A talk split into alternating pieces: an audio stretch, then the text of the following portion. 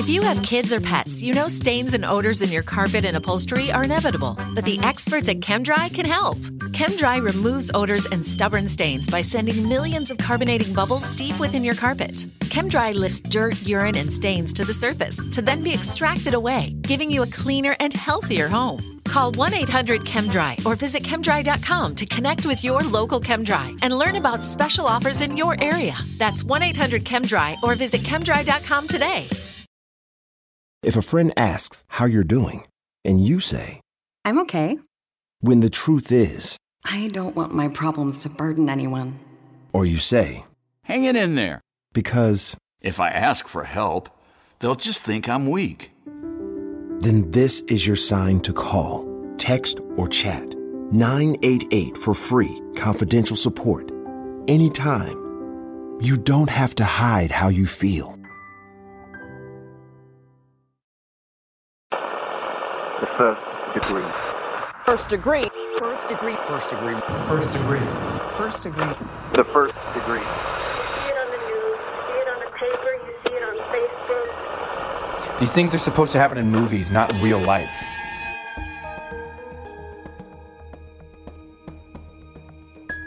It's so crazy how so many people know of them or who they are, or might know them personally, but don't know what they do.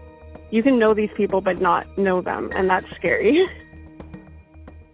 Welcome to the First Degree, the true crime podcast that you might end up on. My name is Jac Vanek, and I'm sitting here with Alexis Linkletter. It is early today. We're recording real bright and early. How are we feeling?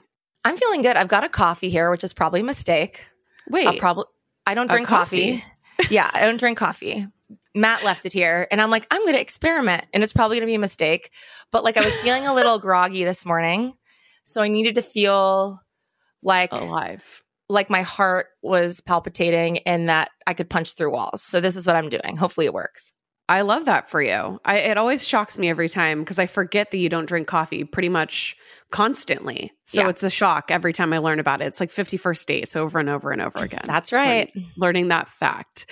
Um, do you want to know what day it is today? Please tell me.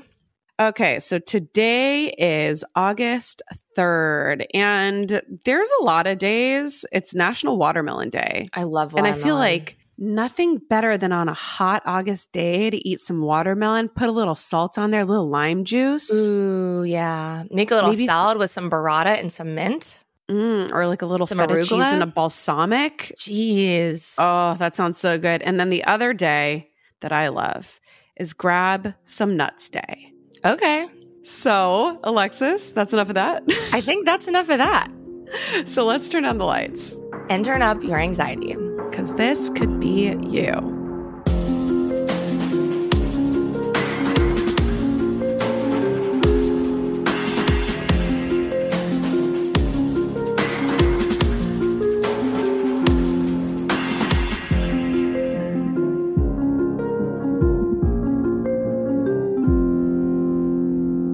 When FX's Sons of Anarchy debuted in 2008, the TV series sparked an undeniable pop culture phenomenon.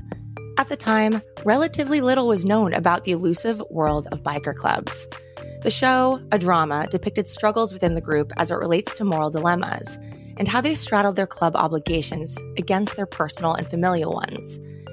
Many think that Sons of Anarchy's themes went beyond the premise of just an outlaw motorcycle gang, but it also dabbled in subjects of brotherhood, mercy, camaraderie, betrayal, and of course, violence.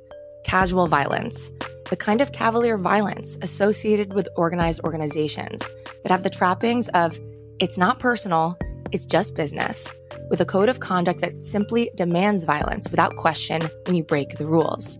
It's cut and dry. It's without feelings and without hesitation. The thing is, Sons of Anarchy is fiction. It's fiction. It's fake blood. It's makeup. It's really excellent writing. And in the drama version, no one really leaves the set in a body bag. And of course, it's Charlie Hunnam as Jax Teller. It's not a real outlaw. But the reality of biker clubs is a dark one, a world you'll learn about firsthand in today's episode. So today's case takes us back to June 30th of 2015. The top song on the charts was See You Again by Wiz Khalifa and Charlie Puth. And the number one alternative hit at the time was Renegades by X Ambassadors, which is a song that both Alexis and I love. Love. A fun fact they did an article, I think it was for Rolling Stone, and they said I was the reason that they got their big break because I put them on a Spotify playlist. I love that. And I love them. And I love that they're doing car commercials and making that money now.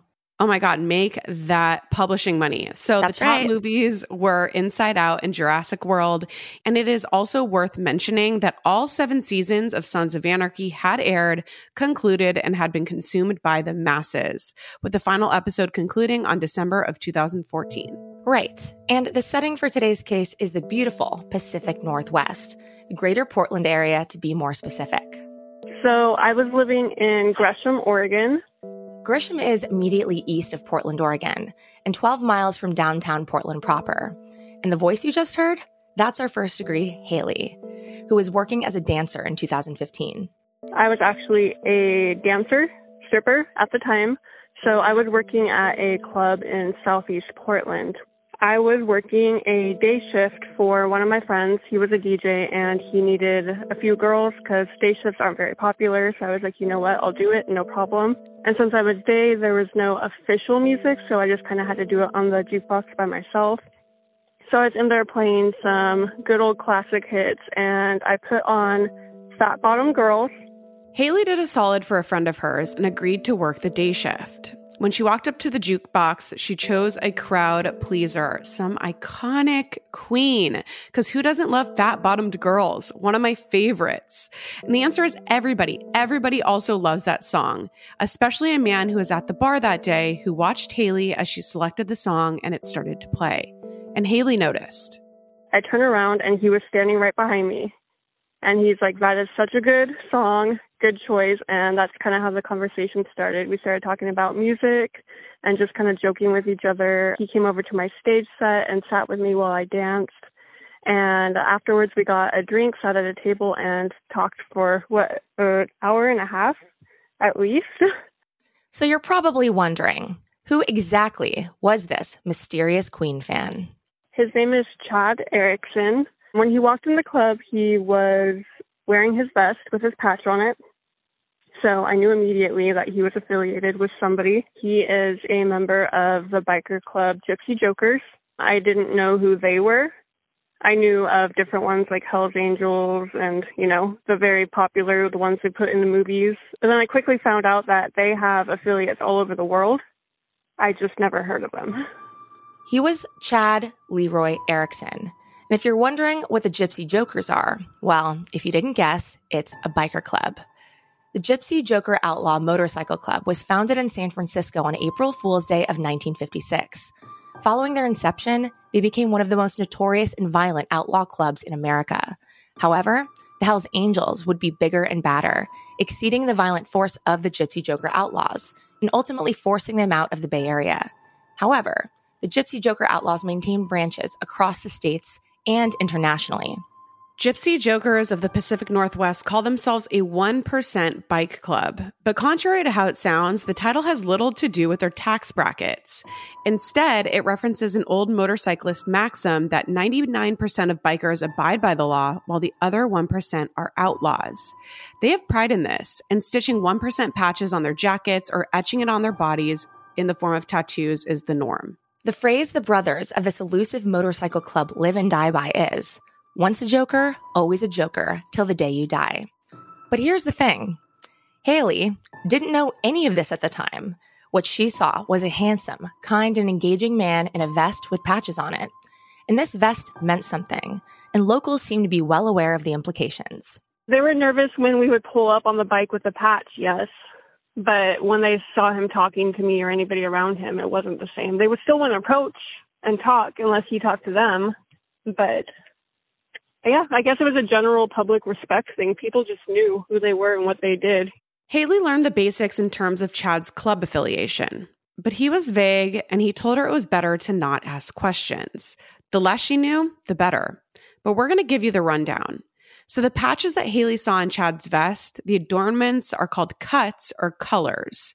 Usually it's a leather vest with a patch depicting the club emblem, which is a court jester known as Simon. Right. And the Simon the Jester patch is then surrounded by other patches. One is called a top rocker, and that bears the words Gypsy Joker. And the bottom rocker is identifying the nationality of the member. Germany, Australia, USA, etc.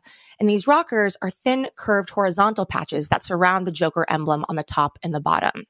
So these symbols on these vests act similarly to that of military uniforms, denoting rank, special standing, and beyond. Tattoos that members receive held similar significance as well. We didn't really talk about the club to begin with. We were just talking to each other he was very lighthearted. He always had a smile on his face, always joking. Most of his personality was super lighthearted, jokey. He was never really serious, and that kind of caught my attention because he was really easy to talk to, nothing intimidating about him. Something else to know about these motorcycle clubs is that they were run with precise organization. We're talking individual chapters, multiple cities, especially across Oregon and Washington. Each of these chapters had officers, including a president, vice president, treasurer, sergeant at arms, and beyond. The chapters ultimately fell under the authority of the national president, who was dubbed with the nickname The Wiz. And the Gypsy Joker Outlaws wasn't an organization that just anyone could join. There were rules, there were criteria. Members had to be over 21 years old. And let's just say that white supremacist sentiment ran high throughout the group's ideology. No minorities were permitted to join. And you couldn't be connected to anyone in law enforcement either. You had to be a straight white man, so no women, obviously. And another thing, members were not allowed to be intravenous drug users. Oh, and there was one more. Members needed to own and ride an American made motorcycle. He would pick me up on the motorcycle. I had my own helmet. He brought me. It was very exciting. Like once he showed me how to like, you know, straddle it, get on, you know, swing your leg over and get on without looking all funny. it was it. It was it was so exciting. They would cut lanes on the highway, which was very terrifying. But, you know, the wind in your hair going on like the highway and everything, it was so fun, so exciting. It was these moments, the idyllic ones where Haley was on Harley, holding tightly onto Chad, that were the seductive ones. Beyond the vest and the bike and the illicit world, she had no idea what was going on behind the scenes. But something else to know members of the Gypsy Joker Outlaws took club matters very seriously. And why was that? Well, it was because it was very hard to become a member. Would be members needed to go through what was called a prospecting period, which was like a violent and illegal version of rushing for a fraternity or sorority. Once you're a prospective member, you're basically someone's bitch. It's a hazing period when you're putting yourself at extreme risk and in dangerous situations without so much as a guarantee that you'll actually even be voted in as a member at the end. Prospects were required to assist members with all of the club activities, particularly the illegal ones. Prospects had to wear vests, which made it very clear that they were the bottom rung of the totem pole. And they had to be prospects for six months and attend a meeting in each of the club's chapters. And when it's time to decide if they're in or they're out, they needed a 100% support from the members of the chapter that they're vying to join. Once someone becomes a member of the Gypsy Joker Motorcycle Club, they're patched in and allowed to wear the Gypsy Joker patch on their leather motorcycle vest. So I was kind of naive. I grew up on a farm in the country in a small town. I didn't know a whole lot about it. I knew what like biker gangs and clubs were, but I didn't know the whole ins and outs and working. I just know a lot of people were nervous around them and scared, but not growing up around the area, I guess I was just a little bit more open to it. Haley didn't see the possible dangers associated with this club. All Haley saw was this handsome guy in front of her. He was warm, he was friendly, he was a gentle giant. Immediately, Haley knew that they had magnetic chemistry, and their relationship became more and more intimate. They spent multiple nights per week together, and Haley was even invited to club activities too. But she learned quickly that there would always be things that Chad would keep close to the vest, no pun intended. Haley grew curious about Chad's life but he made it clear that it was better not to ask questions. I was told I was smarter not to. They don't like people who talk a lot because people start talking, they start knowing things or start sharing things. I knew absolutely nothing. Zero. I barely knew what he did for the club. I just knew that sometimes he handled part of the money because they didn't have a treasurer anymore. I didn't know what any of their jobs were. inside the club or outside the club. I didn't know anything about their personal life. I knew their government names because I was close to him, but I never called them by them. It was always the club names. Club names versus government names. This one's easy to explain. People don't want to use their legal names for their club business. Most members went by nicknames, and here are some examples that we pulled from the court documents Fat Jack, Joker Jeff, or Full Throttle Ron. Don't want to be Fat Jack. I mean, Full Throttle Ron is cool. You definitely want to be full throttle Ron in this situation. Yeah. So it's clear how clubs and cults share tactics. The purpose here is to erase personal identity and tie the member's identity to the club. And Haley at Chad at this point, we're getting closer and closer. This relationship was going full throttle, just like Ron. and Chad began taking Haley with him on runs, which were club errands, which were required of members. She started to feel like a literal ride or die, which like we say, can be very intoxicating. But despite the comfortable routine that she was falling in with Chad, she could feel the underlying pressure of the club's rules. I was very entranced by the whole thing. I mean, there's things you could and couldn't do. There was rules. I mean, they could put you in your place. Like, I don't know. You had all this power. They have this organization. It's dangerous. Like, you know, I've, I saw Sons of Anarchy, and that's the worst thing you could compare them to. There was the allure. It was like super sexy. I took it by the horns and like rode it out. Haley rode it out, theoretically and literally. They went on a lot of poker runs and just different motorcycle runs around the country. They would take off as a group and say they had to go take care of club business, and then next thing I knew, they would just be back. So I had zero idea what was going on, and I was smart enough to know in my, it was in my best interest not to ask. if you know something, you don't know anything. These sort of cryptic phrases helped to maintain order within the club and also acted as a means to ostracize club associates to some degree. And while none of this kept Chad and Haley from getting closer, she could sense that there would always be things that she'd be walled out from. We spent a lot of time together, but I didn't know him on a personal level outside the club to an extent. Like we could talk, but he told me a little bit about his history when he was in the military and I I met his kids. I knew about his family who lived in the area. But what Haley could know was limited. She could only get so close. She got to know Chad within his club persona pretty well. In fact, she became a regular at the Gypsy Joker clubhouse. She went on runs, and most of the members got to know her pretty well. Haley even had the opportunity to meet the partners of the other members at the clubhouse at ladies' night, not like they were so thrilled to have a new gal around. I met some of the old ladies, their wives, girlfriends, other dancers they would bring home from bars just for the fun. The women don't like you much. They don't really interact with each other a whole lot unless you've been around for a while. And if you're not part of the inner circle already, then they generally don't like you. Being allowed at the Gypsy Joker Outlaw Clubhouse was a big deal. And it was at this point that Haley began to understand the written and unwritten rules. In fact, they even had some of the more palatable ones posted on the wall of the clubhouse. Haley remembers it well. There were club rules that I can't really repeat without, you know, somebody trying to potentially come find me for. you know, club rules are secret. They were listed inside the building. Some basic ones that I couldn't do was go inside the clubhouse without another member. I wasn't allowed in the meeting area where they had church. I couldn't go behind the bar without permission. Okay, so Haley just referred to not being allowed in the meeting area where they had church. So, what is church exactly? So, every Friday night, members gathered at the clubhouse for what they called the club's church meetings. Church is basically where they discussed, negotiated, and voted on official business. This organization was not a rookie one. They owned property. They ran complex and profitable organizations. They nominate and vote in new members and beyond. Church is where hearings were held, where decisions were made, and sometimes even where fates were sealed. Haley and Chad were spending multiple days per week together at this point. Wednesdays for ladies' night, Fridays after church, and then sleepovers and errands in between.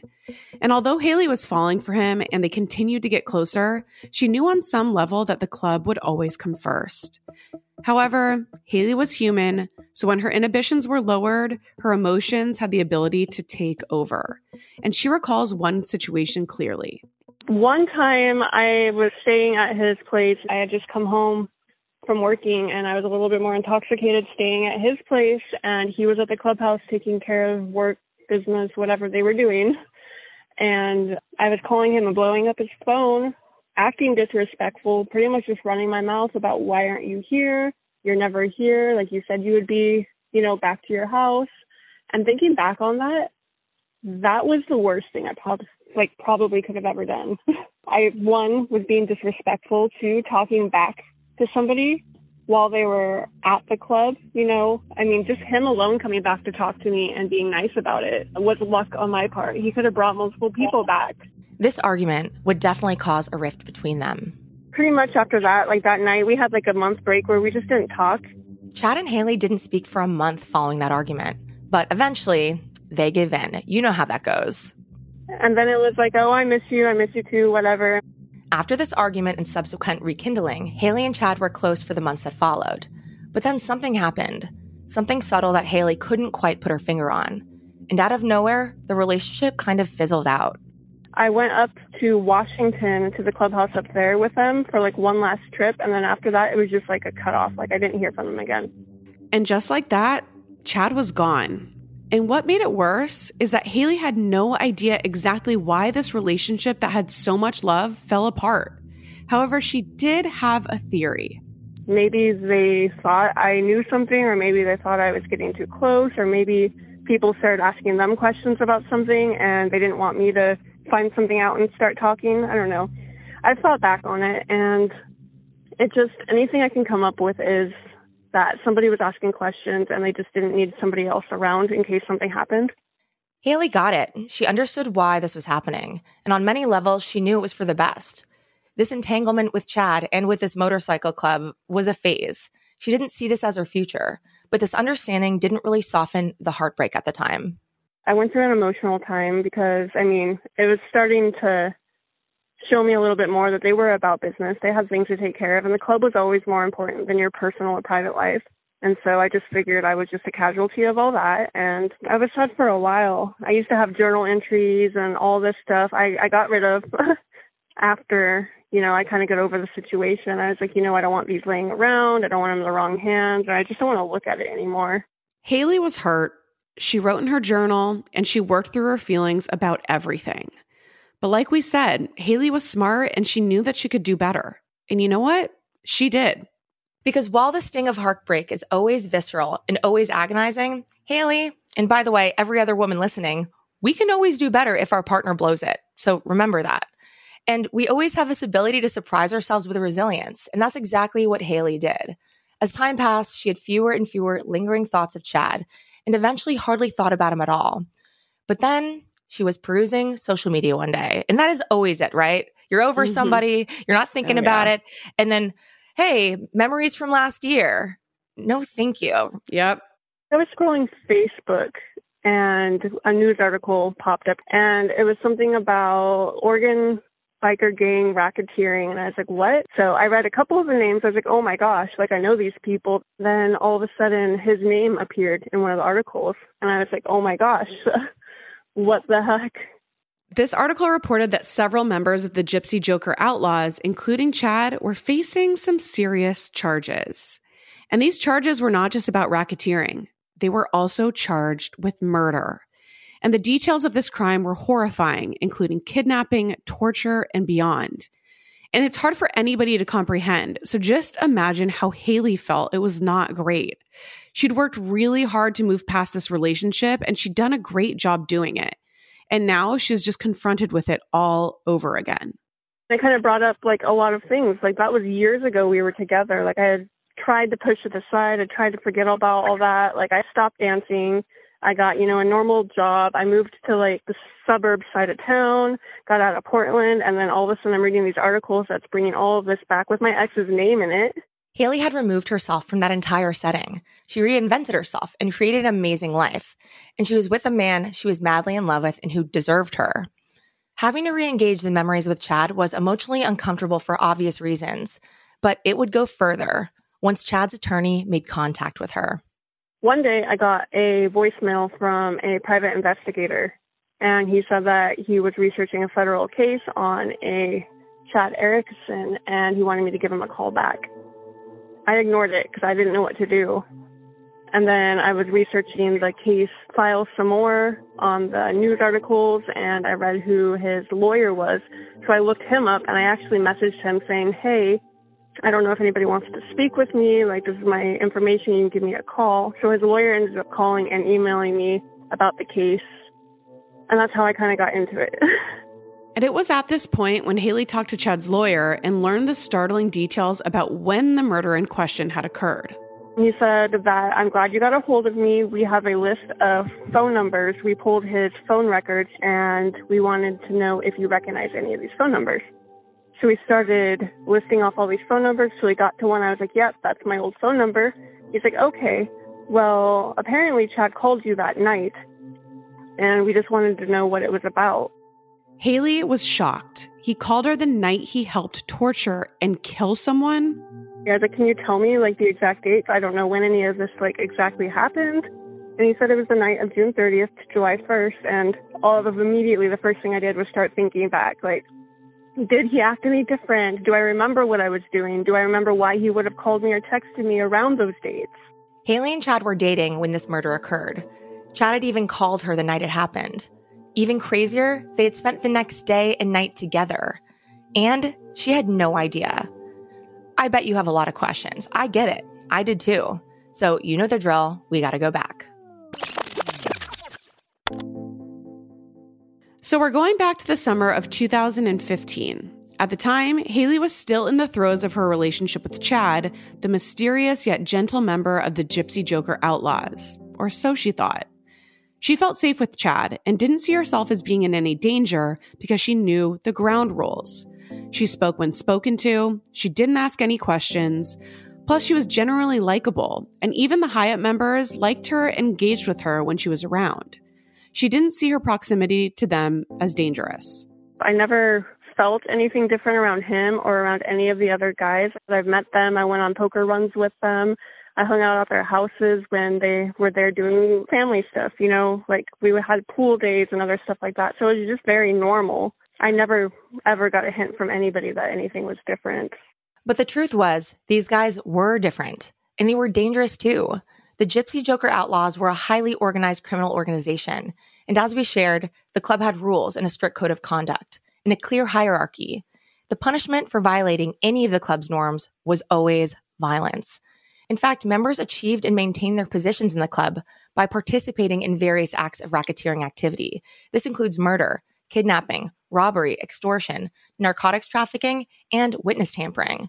These activities got you clout, they got you power, and they earned you respect amongst other club members.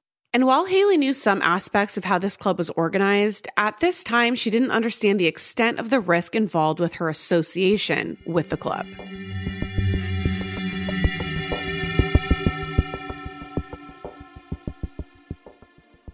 When I was growing up, I took French in high school, but I could never get the language to stick. I wanted to be fluent so bad, but it never happened. I just couldn't focus and I couldn't practice enough and it didn't work. But thankfully, there's Rosetta Stone, which is the most trusted language learning program, and it's available on desktop or it can be used as an app on your phone or tablet. Rosetta Stone is different. It immerses you in so many ways. And with its intuitive process, you can pick up any language naturally. First with words, then phrases, and then sentences. And before you know it, boom, conversations. Plus, with Rosetta Stone's true accent feature, you'll get feedback on how well you're pronouncing words. It's like having a personal trainer for your accent. Don't put off learning that language. There's no better time than right now to get started. For a very limited time, the first degree listeners can get Rosetta Stone's lifetime membership for 50% off. Visit rosettastone.com slash first. That's 50% off unlimited access to 25 language courses for the rest of your life. Redeem your 50% off at rosettastone.com slash first today. Okay, so it comes as no surprise that I have absolutely no idea how to cook. I don't want to learn how to cook, it's not really my thing. But when I tried Factor meals, it was a freaking game changer. So, Factor's fresh, never frozen meals are dietitian approved and ready to eat in just two minutes. Yeah, two minutes. So, no matter how busy you are, you'll always have time to enjoy nutritious, great tasting meals. So, the first time I tried Factor meals, I was actually blown away because I'm like, That's it. That that's all it is. 2 minutes and the meals are so delicious. With 35 different meals and more than 60 add-ons to choose from every single week, you'll always have new flavors to explore. And you can treat yourself to restaurant quality meals that feature premium ingredients like filet mignon, ooh fancy, shrimp and blackened salmon. Like I said, they're so easy to prepare. I love them. So head to factormeals.com slash degree 50 and use code degree 50 to get 50% off your first box plus 20% off your next month. That's code degree 50 at factormeals.com slash degree 50 to get 50% off your first box plus 20% off your next month while your subscription is active. It's almost summer, and the best and most sustainable way to shop for a new season is on therealreal.com. The Real Real is the largest and most trusted source for authenticated luxury resale. It's the only place you'll find brands like Hermes, Cartier, Prada, Dior, Staud, Zimmermann, Jacquemus, and more for up to 90% off retail. 10,000 plus new arrivals land every single day from hundreds of brands you love, all authenticated by a team of in house experts. Whether it's that perfect wedding guest look, a new summer sandal, an updated beach tote, resort wear for your summer vacation, you're bound to find exactly what you're looking for, plus deals you won't get anywhere else on therealreal.com. Visit therealreal.com and use code FIRST at checkout for 20% off. Terms apply. Seeking the truth never gets old. Introducing June's Journey, the free to play mobile game that will immerse you in a thrilling murder mystery. Join June Parker as she uncovers hidden objects and clues to solve her sister's death in a beautifully illustrated world set in the roaring 20s. With new chapters added every week, the excitement never ends. Download June's Journey now on your Android or iOS device or play on PC through Facebook Games.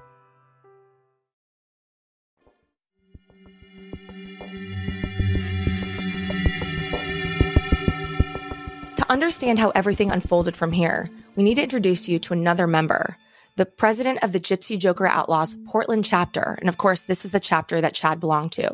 And his name is Mark Denklau. Since 2003, Mark had been president of this chapter. He also oversaw several support clubs in Oregon. Support clubs refer to clubs that the Gypsy Joker Outlaws are affiliated with. Support club members conducted criminal activities in support of the Gypsy Joker Outlaws and served as a source of new members and revenue for the club. Mark was grizzled and looked exactly like you'd expect a chapter president of a motorcycle club to look like. Haley had spent a lot of time around him. Mark, he was funny. He was very, very, very cool to me. I was technically just like a ride along. I I came with somebody who was in the club, so like I was a nobody to them. But he would talk to me. He respected me. Never rude. I never felt weird around him. Mark, he was he, he was fun. Haley had no idea that when she was dating Chad and hanging out with the other members, like Mark, that there were actually some extremely intense and dangerous circumstances brewing just beneath the surface. Since 2014, there had been tension within the club amongst members, and the root of this tension was the club's former treasurer and enforcer, a 56 year old Robert Huggins. Robert's club name was Bagger Bobby. Not so bad. You're still not Fat Jack.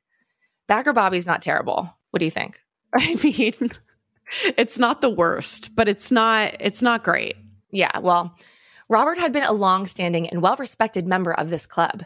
That was until he broke one of the organization's cardinal rules. He got addicted to heroin, and you know the rule, no intravenous drug use. Exactly. So this was Huggins' first strike. He then exploited his role as treasurer and access to the club funds when he stole money to fuel his drug habit. That's a big no no. Once these revelations were made, chapter president Mark Denklau led the members in confronting him. Huggins was pulled from his home in the middle of the night and he was driven to the clubhouse. There, he was so badly beaten by members, and they demanded that he repay the money he stole. It's unclear whether he ever gave them the cash, but that night, the members seized his vehicle, a Dodge Durango, and they also took his motorcycle. It's unclear whether this was to pay back the debt or some to add insult to injury, but they took his vehicles and beat him up pretty badly. From that point forward, Huggins was stripped of his patches. He was ostracized by the club. He was out. The times I've ever heard of anybody pissing off somebody in the club or breaking a rule or not doing what they're supposed to, they get a green light, which is basically if anybody sees them, you can beat them. Like, you can jump them, you can do whatever to get your revenge on that part. That's all I ever knew that they did. You know, I've heard stories. I was thankfully never around for any of that because I probably would have ran forever. So Huggins was out of the club, and that probably should have been the end of it. But as you probably guessed, it wasn't. We know that Huggins was an addict, but beyond that, he was also pissed about the punishment that he'd been subjected to, and he wanted revenge. Right. And who would he exact that revenge on? The club's president, Mark Denklau. And this retaliation would seal his fate. With revenge on his mind, Robert Huggins broke into Mark's house. And unfortunately, someone was home, Mark's girlfriend. So Huggins tied her up put a gun in her face, and threatened her life. He then robbed and ransacked the club president's house. He stole a lot of stuff, including all of Mark's firearms. Why would Huggins do this? Knowing the possible retaliation is unclear.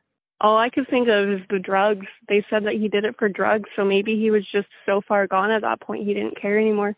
Disrespecting the chapter president to such a degree was a really fucking bold thing to do. And Mark was enraged, not only to have his things stolen, but to tie up his old gal. This was not something that you did. And it wasn't something that he could tolerate and allow someone to get away with. So Mark demanded that the members find him. But there was a problem. Huggins was in the wind. He cleared out his old place and the members couldn't find him anywhere.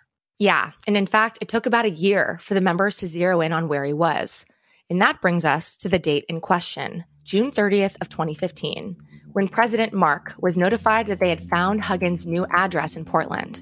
So that very night, a handful of members, including the president and Haley's boyfriend at the time, took part in abducting Huggins from his home.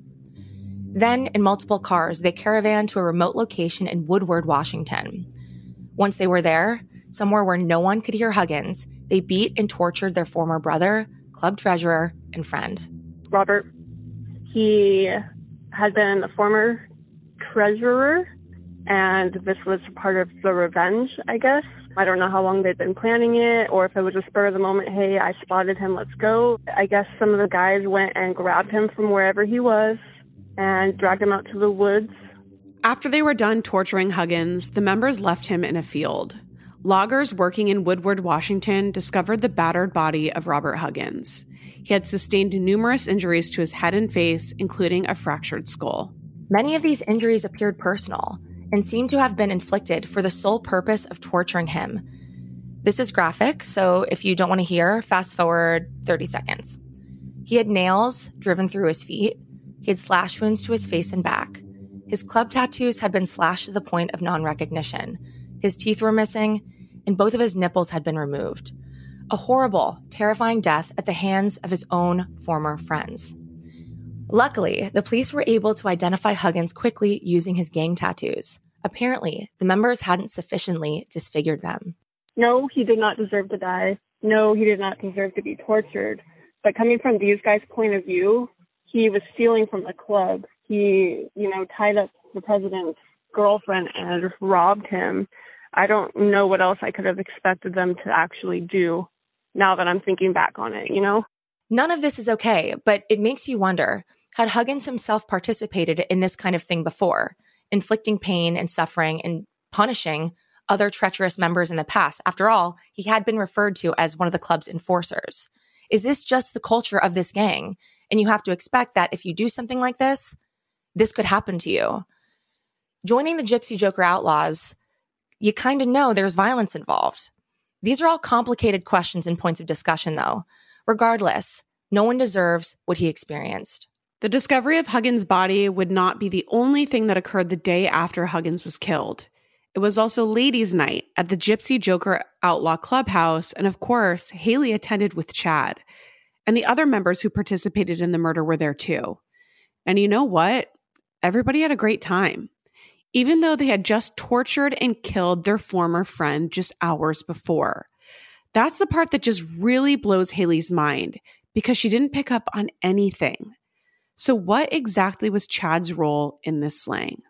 I read at different points that my ex just watched. I read at one point that he has actually cut off Robert's nipple which is so so hard to believe. They they basically tortured him, and it sounds like he was alive for a while, and they just dumped him in a field and left him to be found. I I don't know. That's just so hard to believe that people can do something like that.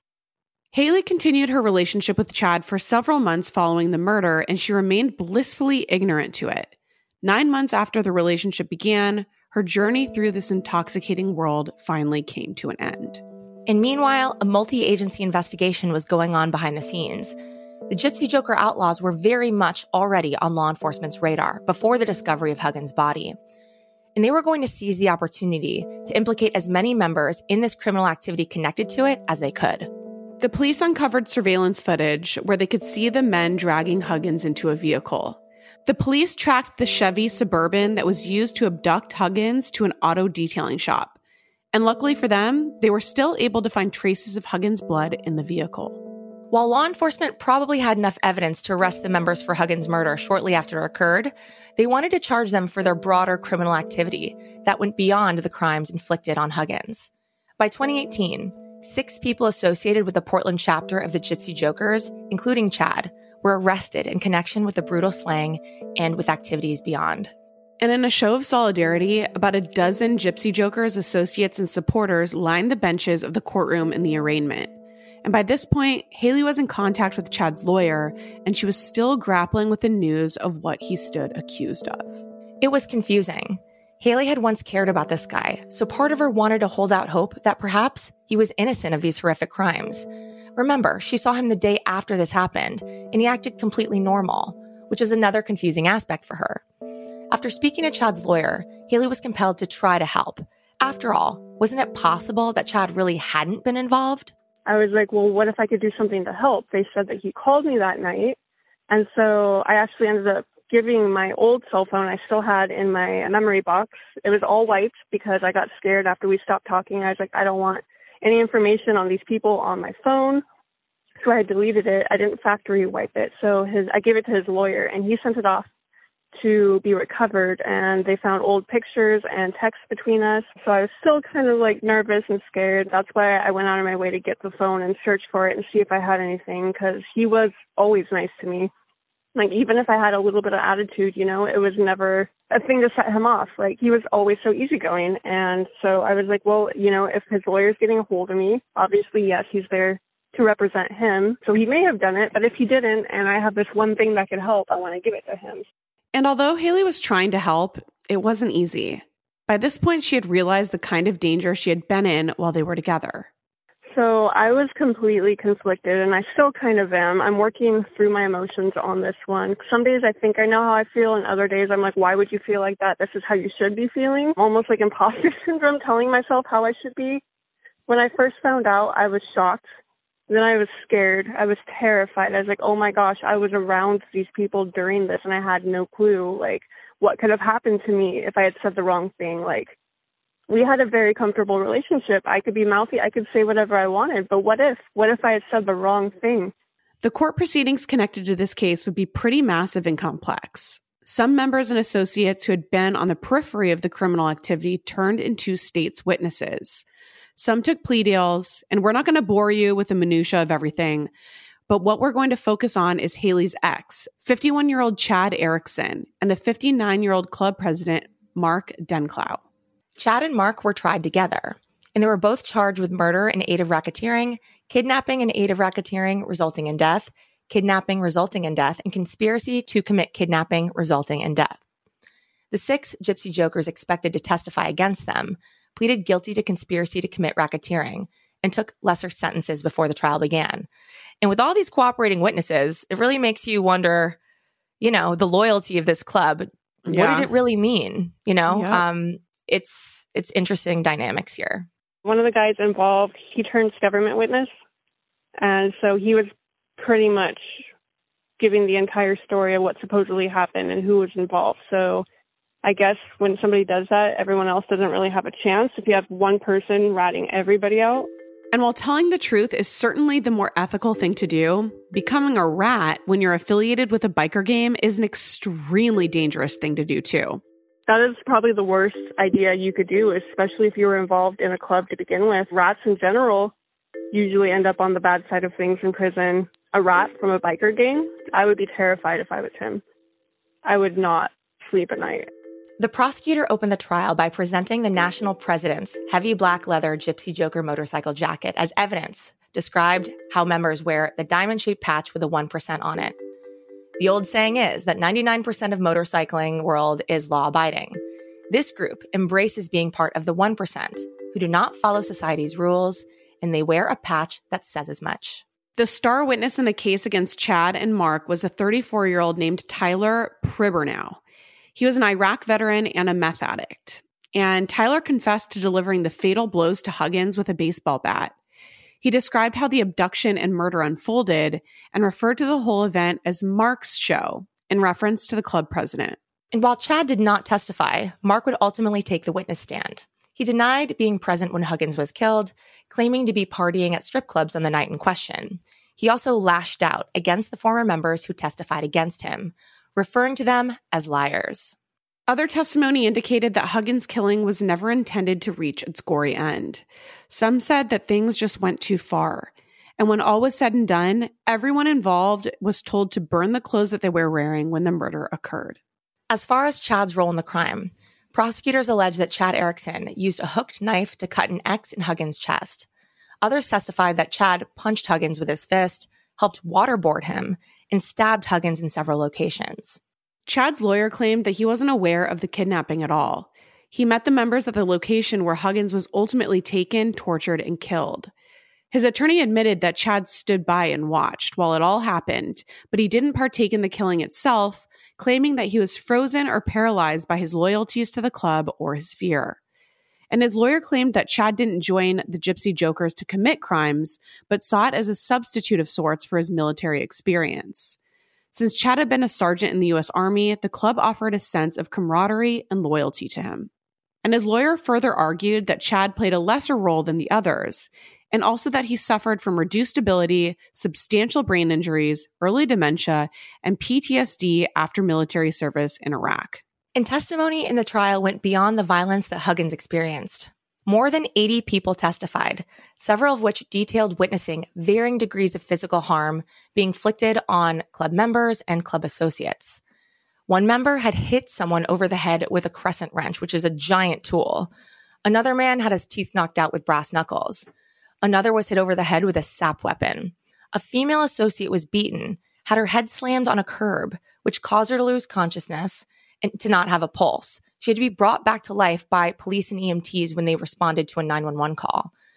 Another female associate was badly assaulted when a Gypsy Joker outlaws thought she was disrespecting them by dancing with members of the Mongols Motorcycle Club. So, this is all important to, because they just don't hit and assault and kill and beat up men. Women right. are vulnerable to this kind of violence too if you're on the periphery of the Gypsy Joker outlaws. And this is the kind of stuff that terrified Haley to realize. Oh, yeah. That's just that one moment that I ever thought about that I had potentially like messed up and that could have been horrible for me. I could have got a green light, you know, I could have been jumped or beat just for running my mouth like that, but it never happened, thankfully. And that part of that is why it was just so hard for me to believe looking back because I only witnessed the nice parts of things, if there are any, considering it's a club. Whether it's a PTS moment where something happens or like a group of bikes are coming down the highway and I'm like, oh crap. And like I just start thinking back to things. I have a little bit of PTSD from it. I'll have flashbacks and anxiety and I don't know. It's it's just hard hard to think about what could have happened if I had said or done the wrong thing. When all was said and done, Chad Erickson was convicted of murder and kidnapping in aid of racketeering, conspiracy to kidnap, and kidnapping resulting in death. He was found not guilty of engaging in a racketeering conspiracy. Mark Denklau was convicted of the same things as Chad. Two members of the Gypsy Joker Outlaw Motorcycle Club have been sentenced to life in federal prison. They're convicted of kidnapping, torturing, and killing former member Robert Huggins in Clark County back in 2015. Portland Club president Mark Denklau and member Chad Erickson were convicted in December in a list of charges, including murder and aid of racketeering. In 2018, former President Mark tried to have one of the cooperating witnesses killed while they were behind bars, instructing the hit to appear as though it was in self defense. The charges stemming from that are still working their way through the court system, but he was already in prison for life, so there was nothing really stopping him from committing more crimes behind bars. By the time the trial was over and all was said and done, Haley had a lot to reflect on. She realized that to some degree, even though she felt she loved Chad at the time, she never really knew him. It's so crazy how so many people know of them or who they are, or might know them personally, but don't know what they do. You can know these people, but not know them, and that's scary. Although some of the realizations were difficult, Haley learned a lot through this experience. Do your research. You know, if something seems too good to be true, or it's something you don't know a lot about of that seems exciting, listen to people around you. If they act nervous around somebody, but you're not seeing that, there, there might be a reason. You know, TV is a lot different than real life. I got lucky. I was young and naive, and I know a lot better now. But not everything's as exciting as it seems. Real life isn't gangs and clubs and motorcycles.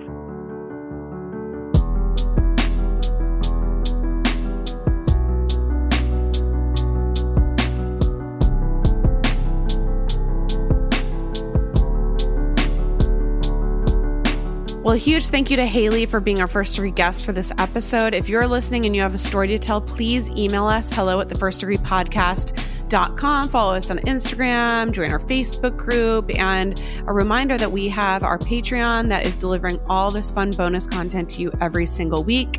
And check back tomorrow because we'll have a brand new episode of Killing Time right in your feed. And remember, only you can prevent serial killers. And keep your friends close, but not that close. We did it.